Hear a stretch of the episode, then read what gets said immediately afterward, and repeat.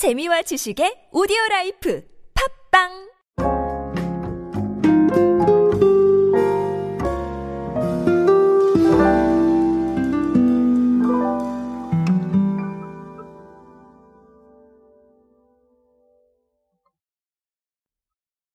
여러분도 아시다시피 1인 가구 비중이 계속해서 증가하고 있죠.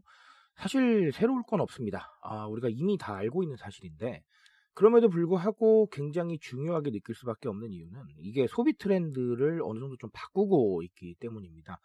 오늘은 그런 이야기 한번 살펴보면서요. 어, 대표적으로 가전제품 업계에 어떤 좀 바람이 불고 있는지 한번 알아보도록 하겠습니다. 안녕하세요 여러분 노준영입니다. 디지털 마케팅에 도움되는 모든 트렌드 이야기들 제가 전해드리고 있습니다. 강연 및 마케팅 컨설팅 문의는요 언제든 하단에 있는 이메일로 부탁드립니다. 자 일단은요 어, 팩트부터 한번 보도록 할게요. 행정안전부가 발표한 2022 행정안전통계연보라는 걸 보게 되면요 어, 우리나라의 전체 세대 가운데 1인 가구가 어, 차지하는 비율은 약 40% 정도로 나와 있습니다. 아, 2020년에는 33% 정도였다고 하는데요. 네, 계속 늘어났죠. 그렇죠? 그리고 40%가 넘은 건 어, 이번 통계가 처음이라고 합니다. 자, 그러다 보니까 어, 당연하게도 어, 소비에 대한 부분들이 조금씩 바뀌고 있고 또 업계들이 적응을 하고 있는데요. 오늘은 대표적으로 가전업계 얘기를 좀 준비를 했습니다. 사실 사례가 너무 많아서 제가 다 말씀을 드릴 수가 없을 정도로 아, 뭐가 많았는데요. 위니아 같은 경우는요, 미니 건조기를 출시를 했고요. 어, 사실 뭐, 삼성전자 같은 경우도 어, 1인 가구를 위해서 가전제품을 많이 내고 있는데, 특히 뭐 아시다시피 이제 윈도우핏이라고 해서, 그쵸? 에어컨을 어, 냈는데, 사실 이게 뭐 엄청나게 크게 쓰는 건 아니잖아요. 창문형이니까. 어, 저는 1인형 좀 가전이 아니겠느냐, 이렇게 봤습니다. 자, 그런 것 뿐만 아니라 사실 이 LG전자는 또 이 세탁기를 가지고 있어요. 1, 2인 가구를 겨냥한 세탁기인 트롬 워시타워 컴팩트가 있고요. 어, 이것뿐만 아니라 또 공기청정기도 있는데 어, 공기청정기도 상당히 크기가 작게 네, 1인 가구를 최적화시켜서 만들어 놨습니다. 어, 제가 몇 가지만 말씀을 드렸음에도 불구하고 상당히 좀 제품 라인업이 많구나라고 말씀을 드리고 싶고요. 어, 그리고 또 제가 이 클립의 특성상 너무 많이는 말씀을 못 드리는데 정말 사례가 많습니다. 1인 가구에 대한 부분들이. 자, 아, 앞서 말씀드렸다시피 1인 가구가 늘어난다는 게 뭐 새로운 일은 아니에요. 그리고 엄청나게 뭐 획기적인 일도 아니죠. 아, 그럼에도 불구하고 제가 오늘 이 이야기를 준비를 한건 음, 이런 것 때문이에요. 결국은 이제 소비는 상황에 맞춰 가야 될 것이다. 그리고 어, 이 제품이나 서비스도 이 상황에 대한 부분들을 반드시 좀 생각을 해야 될 것이다. 이렇게 말씀을 드리고 싶습니다.